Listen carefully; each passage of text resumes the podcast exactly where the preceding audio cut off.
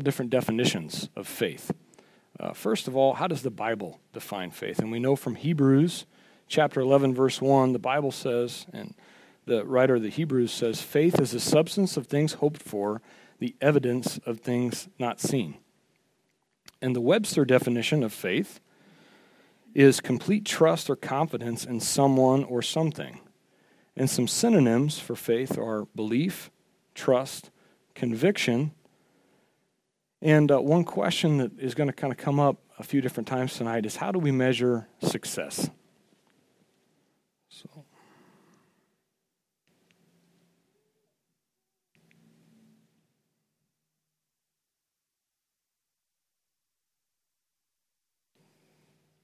Hey, all right, there we go.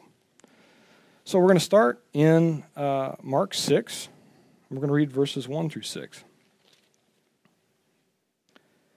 Then he went out from there and came to his own country, and his disciples followed him. And when the Sabbath came, he began to teach in the synagogue, and many, hearing him, were astonished, saying, Where did this man get these things? And what wisdom is this which is given to him, that such mighty works are performed by his hands? Is this not the carpenter, the son of Mary, the brother of James, and Joseph, and Judas, and Simon? And are not his sisters here with us? And they were offended at him.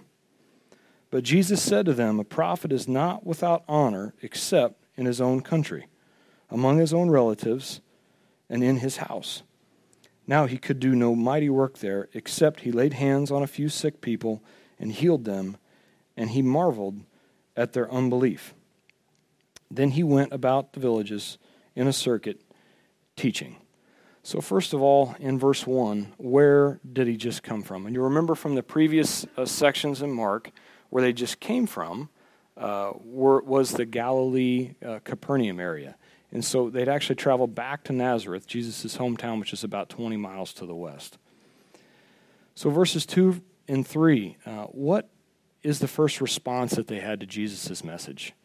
And, and so often we see, and we saw it uh, actually a few weeks back in 1 Corinthians, that in order to attack a message, that the, the best way to beat that down and attack that is to actually attack the messenger. So right off the bat, you've got this questioning of where did Jesus get the right or the authority to, to actually uh, preach to them this way and teach to them this way. And uh, what we find in that section of 1 Corinthians chapter 9, verses 1 and 2, that the Apostle Paul's faced with this, and he's actually having to defend his apostleship. And he says, Am I not an apostle? So, um, again, the same type of mentality. And, and we do this, you know, often. When we hear a message that we don't really want to take in, what's well, a whole lot easier to say, Who is he to be telling me what to do? And that's the same thing that we're doing to, to Jesus. In verses 4 through 6, we note that Jesus marvels at their unbelief.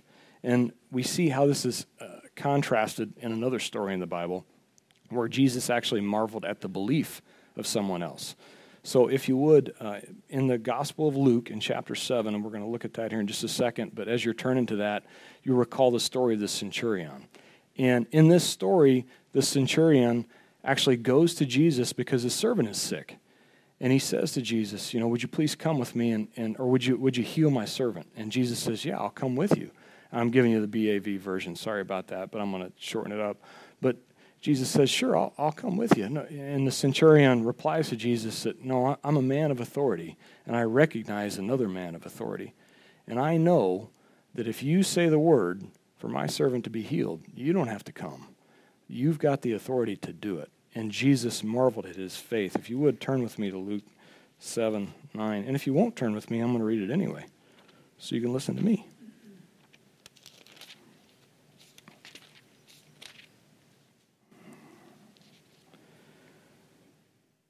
In Luke 7, verse 9, when Jesus heard these things, he marveled at him and turned around and said to the crowd that followed him, I say to you, I have not found such a great faith, not even in Israel. And those who were sent, returning to the house, found the servant well who had been sick.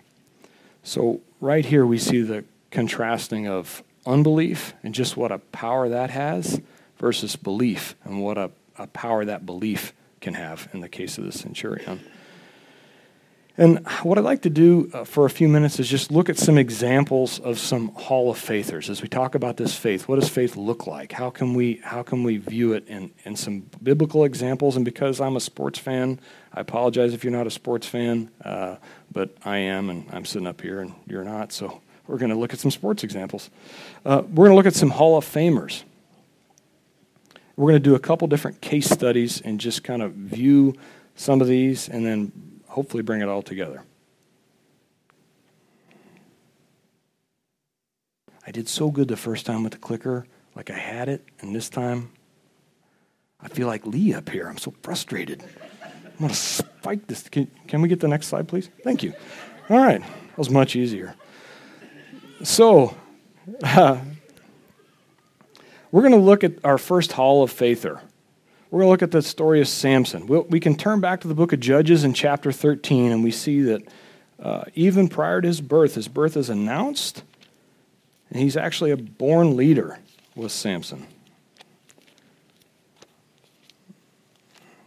And what's interesting as we turn to, to the 13th chapter of Judges is if anybody read the, uh, the Bible reading this morning, just kind of an interesting nugget that in the section of Matthew that we read, that it was actually uh, prophesied that Jesus would be a Nazarene. And this is actually the section of Old Testament prophecy that that was taken out of. So, for behold, you shall conceive and bear a son, and no razor shall come upon his head, for the child shall be a Nazarite to God from the womb, and he shall deliver Israel out of the hand of the Philistines. So we see this great leader that is Samson. And, and then chapters 14 and 15, we see the mighty works that he, that he performs. He's killing lions with his bare hands and slaying Philistines with a jawbone of a donkey. I mean, what a stud. It's like something out of an Arnold Schwarzenegger movie, you know? And in uh, chapter 15, verse 15, no, verse 16, Samson says, With the jawbone of a donkey, heaps upon heaps, with the jawbone of a donkey, I have slain a thousand men. So we just get this picture of this, of this great, mighty figure. And yet, he had a few flaws, uh, more than a few. Samson uh, had some lady problems. So you recall the story of Delilah and, and tragically Samson's life because of his uh, outlandish lifestyle uh, comes to a very tragic ending. And in Judges 16, verse 28, we see the final prayer uh, of Samson when he says, O Lord God, remember me, I pray. Strengthen me, I pray. Just this once, O God, that I may with one blow take vengeance on the Philistines for my two eyes. And at that point in time, Samson shoves the pillars out, and the building collapses, and he takes all the Philistines with him. But the verdict on Samson's life, this up and down, back and forth, is we see from Hebrews chapter 11, verse 32, he's, uh, by some unknown reason, he's in the hall of faith. So we'll move on to the next, the sports example. Can I get the next slide? So I don't know how to use this. Oh, hey. George Herman Ruth, also known as the Great Bambino, at a very early age, uh, his physical ability uh, was obvious to anyone that, uh, that watched baseball. And throughout his career, the Sultan of SWAT hit over 714 home runs, 10 World Series titles, and he had this natural charisma both on the field and off the field. And in 1932, his most infamous moment was uh, the World Series. And they were actually playing the Chicago Cubs. It was game three. They had won the previous two games at home in New York. They traveled to Chicago, and the crowd is going crazy. It's four to four in the top of the fifth, and up steps Babe to the plate with two outs. And the Cubs fans are all over him. You stink, Ruth. You're nothing.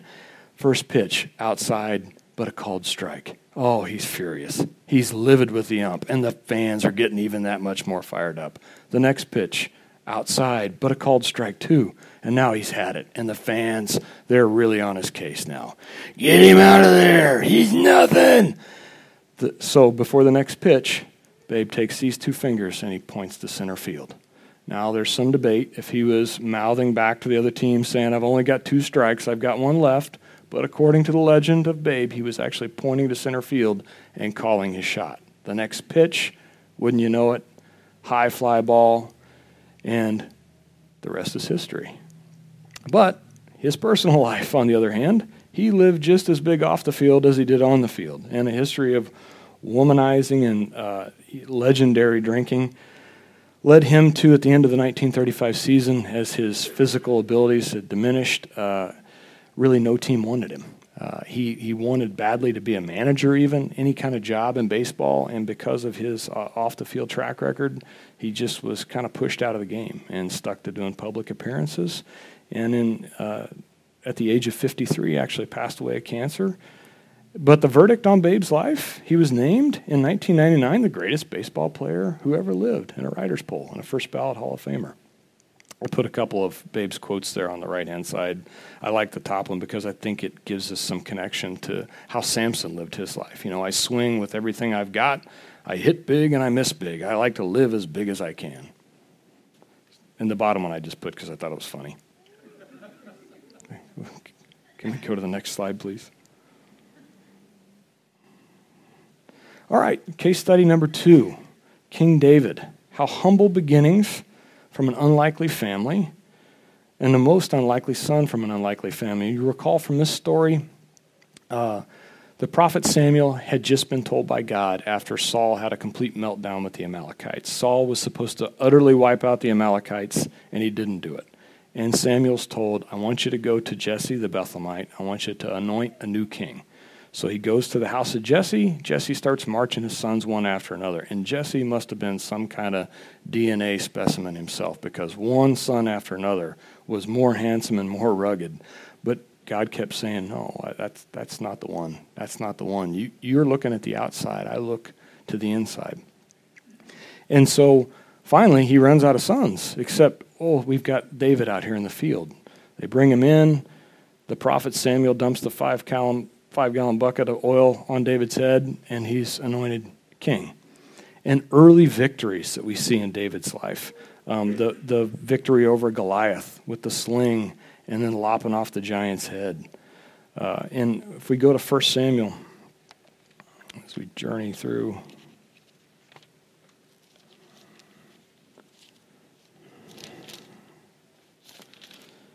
We see the ladies starting to sing his praises. as the as the women sang and danced. Anytime the women start singing and dancing after you, fellas, it's it's going to be trouble. Saul has slain his thousands, and David his tens of thousands. And we see uh, as David's life progresses, he in fact has lady trouble, the Bathsheba incident. Uh, and really, at that point in time, his career took a turn in terms of the way we we view it. He, the the troubles in his household continued. You've got rape, you've got murder, you've got sons trying to overthrow his kingdom. And, and at the end of his career, if we go to 2 Samuel 21, uh, we'll see that the giant that was so easy for him to slay, or at least perceived to be so easy to slay early in his career, just about took him out. And in this section, you've got one of uh, Goliath's brothers actually battling it out with David and in uh, oh, 21.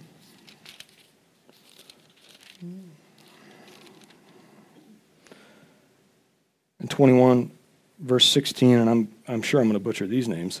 Then Ishbi Benob was one of the sons of the giant, and the weight of the bronze spear was 300 shekels, who was bearing a new sword, thought he could kill David. But Abishai, the son of Zeruiah, came to his aid and struck the Philistine and killed him. And then the men of David swore to him, saying, You shall go out no more with us to battle, lest you quench the lamp of Israel.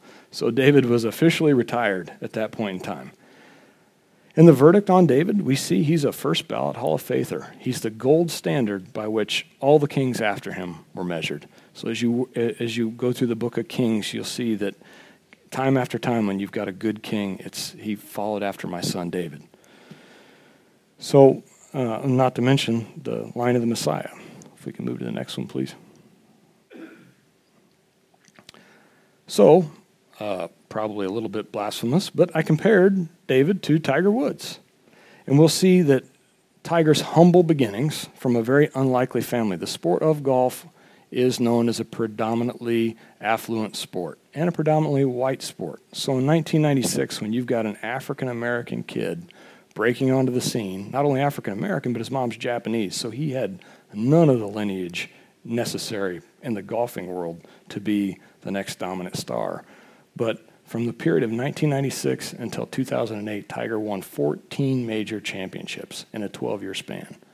The record is 15, and it took Jack Nicklaus 30 years to do that. Tiger dominated as the number one golfer in the world for 281 straight weeks. But in 2009, we see some setbacks. He, there was a uh, indiscretion, uh, an affair that Tiger had had that his wife Elin Nordegren had found out about. And apparently, Norwegian women you do not want to fool around on because she chased him down with a golf club and not only beat the tar out of Tiger, but his black Cadillac Escalade. Uh, and then some 25 women came out uh, that said they were also at the same time having different relationships with Tiger. And really, his uh, golf career never made a recovery after that. And the giant that was once so easy for him to slay in a PGA tournament, he struggles to even make the cut. But the verdict on him first ballot Hall of Famer. He's the gold standard. Every new golfer that comes in, they say, Oh, is he the next Tiger? Is he the next Tiger? So, if you would please, the next slide. I'm going to put that there and give up. All right, how do I, am I going to pull this craziness together? Probably not very well, but I'm going to try. How do we measure success? Are we looking at it through the lens of the world are we looking at it through the lens of heaven? Because the worldly lens, we see a lot of similarities between these characters. Um, and the worldly lens, if you, if you would turn with me to Psalm 106.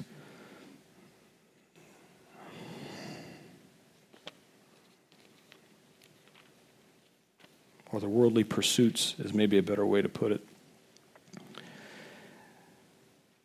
In verse 13 through 16, we see that they soon forgot his works they did not wait for his counsel, but they lusted exceedingly in the wilderness and tested God in the desert. And he gave them their request, but he sent leanness to their soul. So we see leanness being given to the soul. If you've ever had the opportunity to talk to somebody that has pursued success in terms of the world and gotten it, uh, I would put to you that at least in my experience, I have met some of the most shallow people you'll ever meet. God can give us the worldly success that we go after, but uh, often it leads to leanness of the soul. So, what about these biblical examples? I mean, how, how are some of these people Hall of Faithers when uh, it looked like their life, for the most part, was a complete train wreck, especially in the case of, of Samson? Well, for one very good reason, because what they had was faith. And uh, we look at, at the life of David, and in Psalm 51 is one of my personal favorites because I think it shows um, a man that is being as honest as, uh, as anybody we've ever seen. You know, is, it, this is written after the Bathsheba incident, and in particular, verses 16 and 17. David says here, for you do not desire sacrifice, or else I would give it. You do not delight in burnt offering. The sacrifices of God are a broken spirit, a broken and contrite heart. These, O God, you will not despise. So, what we often look at as success in the worldly lens is often leads to leanness to the soul. And what we can view as failure, complete brokenness, can be the very thing that God was looking for the very sacrifice that he needed to see your brokenness, my brokenness, and then start to do a great work in our life. And that's where the faith of someone like David comes into play. That's why he's a first ballot Hall of Faither, because he had the faith to turn back and realize that what God was truly looking for was brokenness in his life and just laying it all out there. Uh, in, in Genesis 15 6, we see that uh, Abraham, that his belief was attributed to him as righteousness. So that's the power. That's the very power of faith. That's what does the trick, is that our belief in the true and living God is what will be accounted to us as righteousness. Now, I don't know what you see when you look at the mirror in the mirror most days. I don't personally see righteousness. I see uh, somebody that's struggling to hold it all together. But when we look at it from God's lens, we see righteousness. So that's really the question. How do we how do we view success? How do we what lens are we looking through?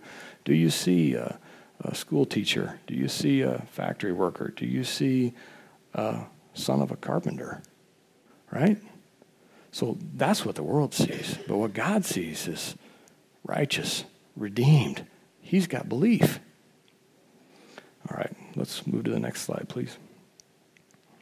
On to uh, verses 7, 7 through 13, if I can find my way all the way back to Mark.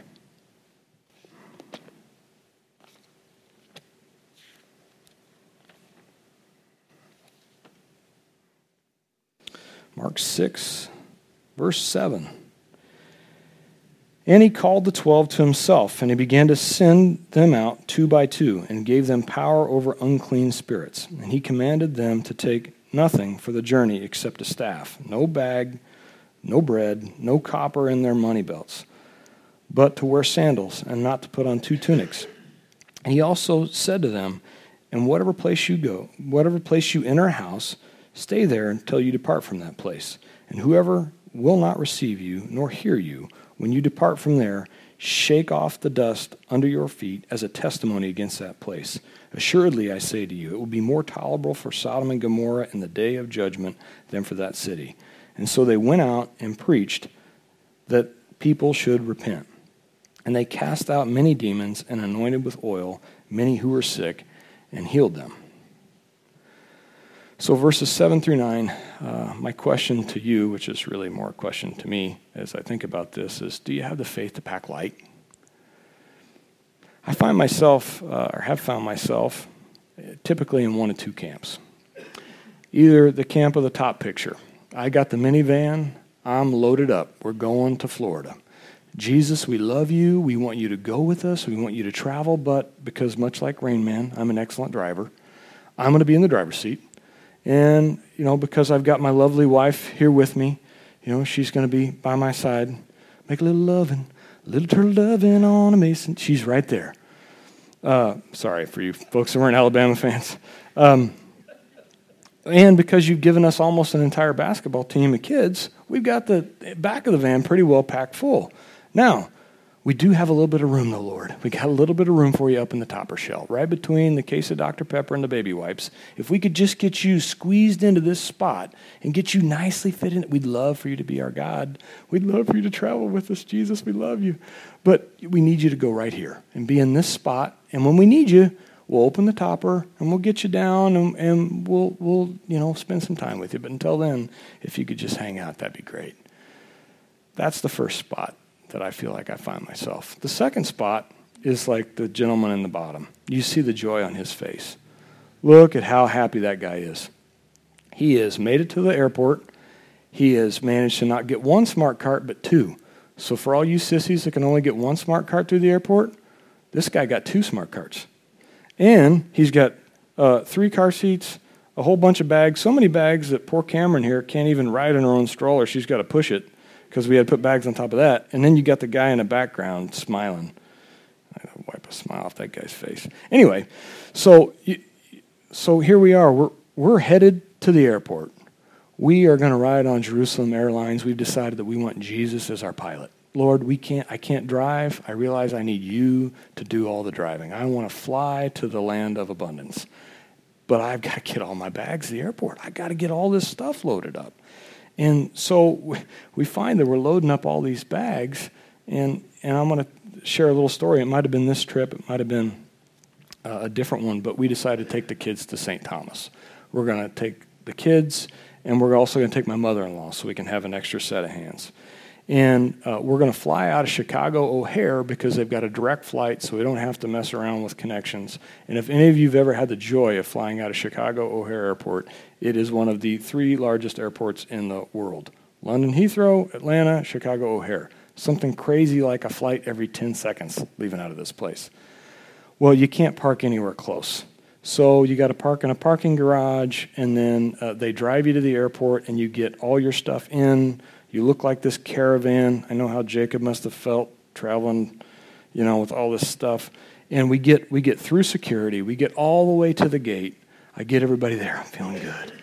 And just as we get seated, my mother-in-law says to my wife, Hey, you, uh, you grabbed my bag of medication out of the front of the van, right?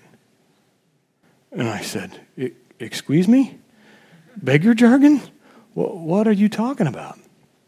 My mother in law, God bless her, has had seven back surgeries. So when she says, Did you grab my bag of medication? she's not talking about Tylenol and ibuprofen.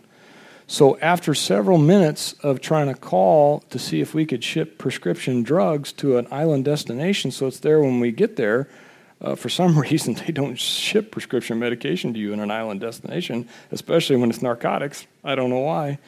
Um, I pick up the phone and call the uh, nice gentleman at the parking garage, who, by the way, they don't speak a lot of English. So I get the hello parking garage. So I through, so miracle number one is he actually understands after a few minutes of me explaining black van, purple bag, black van, purple bag, that I need you to meet me out front with the purple bag of medicine. Miracle number two is I get all the way back up to the front. And the part of the story I forgot to say is we start in Terminal A at Chicago O'Hare. We were actually flying out of Terminal O, and they don't skip letters. We were really in O. So I get all the way back to the front. I Miracle number three meet the nice Indian gentleman in the van with the purple bag. Now I've got the bag. I'm headed back. I make it to security and see the world's largest security line. An hour and a half in security. And in that hour and a half, I had time. I had time to think. And I had time to think and ponder the fact that I was holding a purple bag of prescription medication, of which I had no prescription for. Not only did I have no prescription for it, it had a female lady's name on it, and I don't really look like a Nancy. So I'm like, oh, Lord. I made it all the way back here. I meet the Indian guy somehow, and now I'm going to get the body cavity search from the guy at the other end when he realizes I've got prescription narcotics that are mine. So, miracle number, I think I'm on four now. I set the bag on the belt, and it goes right through. Nobody asks. Nobody asks any questions. I almost wanted to turn around and say, You know, I got prescription drugs in here with no prescription, right? But I didn't. I take off running. I'm now sprinting because my lovely bride is texting me, Where are you? Where are you? They're holding the plane. I'm sprinting through the airport. And the Ashley people, we were built for strength, not speed. I tell people this all the time. I'm built like a middle linebacker. I was never asked to play cornerback. So as I run through the airport, it looks something like if this was a movie soundtrack, it'd be dun dun dun dun dun dun. Dun, dun, dun, dun, dun, all the way back to Terminal O. Escalator, elevator, escalator, elevator. And as I'm rounding the corner, the stewardess is at the top of the ramp and she's going, Come on! And I'm, I'm coming! And as I turn the corner, I trip and fall, and medication goes everywhere. No, I made that part up. Medication didn't really go. But if it was a movie, it would have been a lot better if the medicine would have fell. So I get right inside the tunnel in time to hear the door slam behind me. And I get all the way down to the plane just in time the door to slam behind me. And at this point in time, I made it. I'm out of breath, but I made it. I get seated and I'm there on Jerusalem Airlines. Jesus is my pilot, right? Except now I'm out of breath. I got all my bags. I got them all packed, but I got no energy. I got no ability. That if I finally make it to Jerusalem Airlines and I've spent all my time packing all my bags, making sure I get all my stuff, uh, I can't do any of the work he wanted me to do. And that's where I find myself far too often is I'm so worried about getting all my bags on the plane. I'm making such an effort to get all the way back to the airport. And man, am I glad I made it just barely. The door slammed behind me. But the gifts that he would have had for me, the things he would have had for me to do, I can't do them. I'm too out of breath. I'm too wiped out. So I, I think that so often we find ourselves toting around this baggage. And that's really the faith that these disciples had when they went out. They unloaded their bags. They put their trust in the Lord.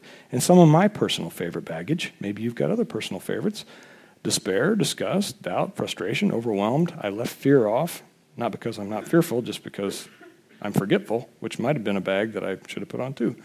But doubt to me is one of the ones that's Satan's favorite. You know, doubt. How often do we doubt? I doubt whether or not I can sit up here and do this. I doubt whether or not I've even got anything good to say. I doubt that I'm righteous. I doubt that he loves me. I doubt, I doubt, I doubt. And by that doubt, the thing he had for us to do were rendered useless. We, we brought the bag of doubt. We still made it, but the things he had for us we're not able to actually accomplish.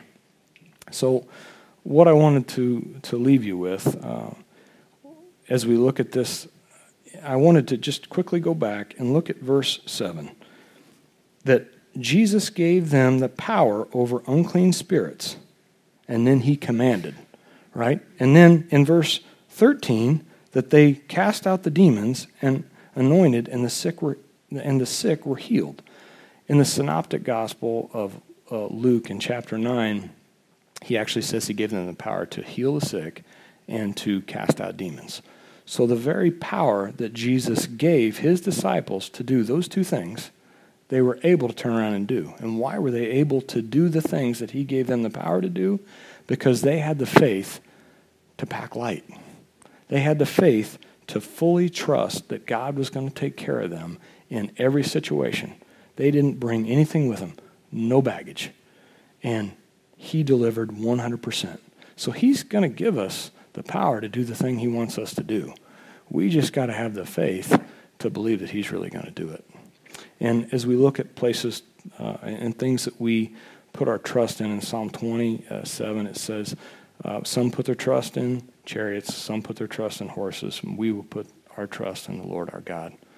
I paraphrased a little bit there, but what, what do you put your trust in? Do you put your trust in that? Do you have a belief in that? Some days I do pretty good, and some days I don't. And, and I would ask you to do this with me. I know this is lame, but it's going to be several weeks before I'm back up here. So if you would take take a finger like this, just take a finger. You don't have to. If you're my boys, you'd already have the finger halfway up your nose. So I, I'd like you to take a finger and just reach up over your head and go ding, ding. So what we did right there is we just pushed the call button, and we're going to ask Jesus, our pilot on Jerusalem Airlines, to open the cargo hold and just dump that stuff at 35,000 feet. You already brought it with you. You're already on the plane. Just, if you ask him to dump it, he will. And I know we're at 35,000 feet, and I know there's a chance that the baggage could fall down on the ground and there'd be multiple fatalities, but you also know that the earth is covered in 70% of water, and the odds of the bags not disintegrating before it hits the earth is probably zero. And it's an analogy and there's not really any plane to begin with. So you understand all that. But the point is that we've got to we've got to have enough trust and enough faith to be able to ask him to just dump our baggage. So if you would with me make the choice to push the call button. Heavenly Father, um, we thank you so much for an opportunity to dig into your word. We thank you, Father, for what uh, what appears to be crazy rambling at times, but I pray that uh, those that need to hear, hear. And, uh, and we just praise you for your word, your, your goodness. We thank you for uh, your faithfulness, even when we lack faith. And uh, in all these things, as we go out through the week, we just pray that you would uh, continue to increase our faithfulness. In Jesus' name, amen.